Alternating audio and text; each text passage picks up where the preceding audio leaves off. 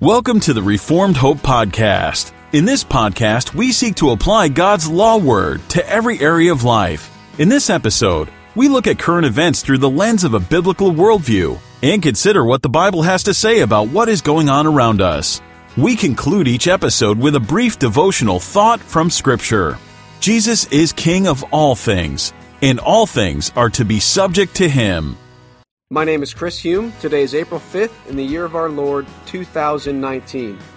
Today's episode focuses on a news article from a city in southeastern China which is offering to pay people money for turning in Christians to the state. The story comes from asianews.net and it relates how the Chinese government is paying up to 10,000 Chinese yuan or 1500 US dollars for tips on illegal religious meetings. Government officials in China are hoping these incentives will motivate neighbors, colleagues, and casual observers to spy on Christians and report their activity to the authorities. The article notes, quote, clues are worth 3,000 yuan. Informing on foreigners can earn up to 5,000 yuan. Working with the police means up to 10,000 yuan. Teaching the catechism to one's children at one's home is now a dangerous proposition. End quote. Stories like these highlight the length to which civil magistrates will go to prevent the advance of Christ's kingdom on earth.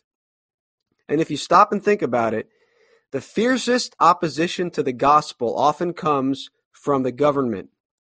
There is one practical reason for this, and there's one philosophical reason. The practical reason is that humanistic governments often have no one on earth to check their abuse of power. The darkness hates the light, and when a group of Christ hating people have the freedom to persecute Christians, they often will. It's not that those not in government love Christ, it's just that they often are afraid of the consequences of persecuting Christians. Let me give you an example. I was recently outside of Planned Parenthood pleading with people not to murder their children, offering help, and preaching the gospel. One man was visibly angry when I politely asked him to move his car into the proper parking lot. Now, he threatened to physically attack me, and many, including myself, thought he was about to do that. The tension was palpable to everyone present. Now, I am convinced that if that man knew that he could get away with it, he would have at least punched me in the nose. The problem for him was that our government generally protects the freedom of speech. Generally. In a case where the government allows or even encourages persecution of Christians, this man would have undoubtedly acted out on his rage against Christ. So, the practical reason that the greatest persecutions in history come from evil governments is that they have the power to do so. But there's another reason we see governments persecuting Christians throughout history. The reason is this Christians worship a risen king whose kingdom threatens man's earthly kingdom. You see, you see this very early on in Christ's time on earth. In fact, you see it right at his birth. Matthew chapter 2 tells us that Herod was troubled when he heard about the birth of another king, a king besides him, namely Jesus. Herod's hatred at this alternative to his humanistic reign led him to murder every male child two years old and under. The mere announcement of a divine king and the failure of the wise men to serve Herod's humanistic ends in locating the king so that he could kill him led Herod to become furious and it unleashed a wave of violent persecution, in this case against children simply associated with Jesus because of their age. Here's the thing the government officials in China are reacting quite appropriately from their anti Christian perspective. You see that the greatest threat to the Chinese Communist Party is not America, it's not Donald Trump, it's not Barack Obama, it's not Fox News. It's Jesus Christ. Jesus Christ alone can and will defeat communism and every other humanistic ideology. The devil knows this. The devil also knows communistic, humanistic governments oppress men and stymie the advance of the gospel. There is no question that behind every oppressive regime are satanic influences, sometimes subtle, sometimes overt. Now, some Christians will make the claim that Christianity doesn't touch the things of this earth, such as politics, government, law, economics. The track record of humanistic governments violently opposing Christians, however, paints a different picture. Why is it that humanistic governments with great power and pomp and influence in the world use their power to oppress and persecute Christians who are often a small, weak minority? The reason is that these governments understand the battle, sometimes, unfortunately, better than the Christians do. They understand the greatest threat to their humanistic machinations is the Lord Jesus Christ. They, just like Herod, understand the claims Jesus makes over them. Psalm 2, one of my favorite Psalms, says this Speaking of Christ, this is a messianic psalm. Now, therefore, O kings, be wise. Be warned, O rulers of the earth.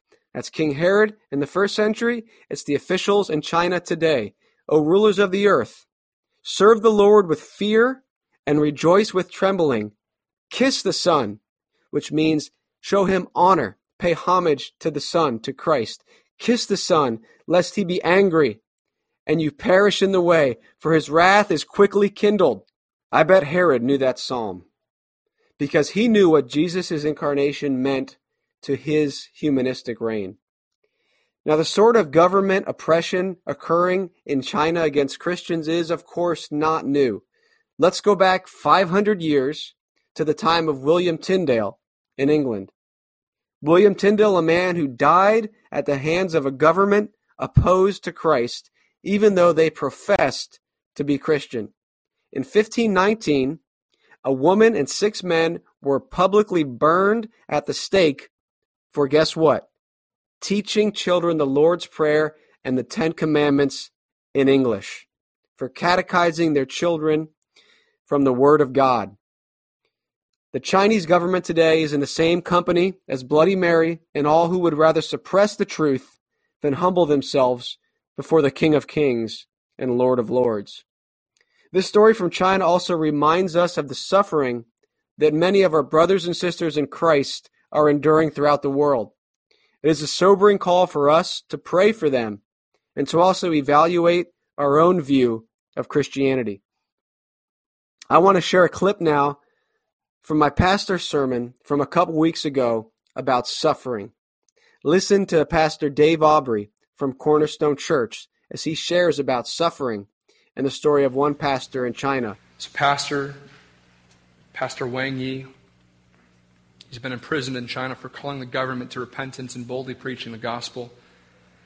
I listened again this past week to part of Pastor Wang's message before he was imprisoned.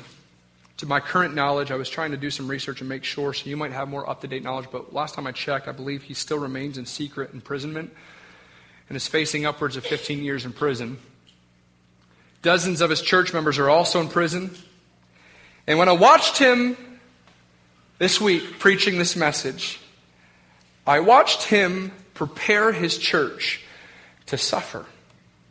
And I was overcome with emotion. This is a pastor who knows that he's about to be persecuted. He knew he was about to be imprisoned. He knew he could potentially be killed. He knew he could potentially not see any of his friends and family again. He's preaching on suffering, calling his congregation to suffer with him.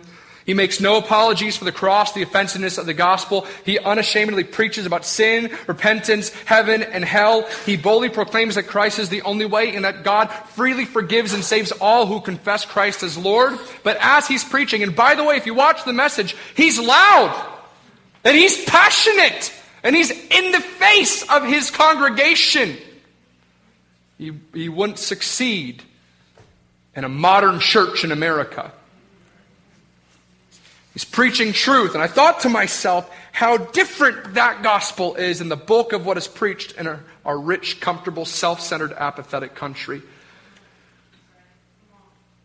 I thought to myself, what would this pastor preach if he came to Cornerstone today?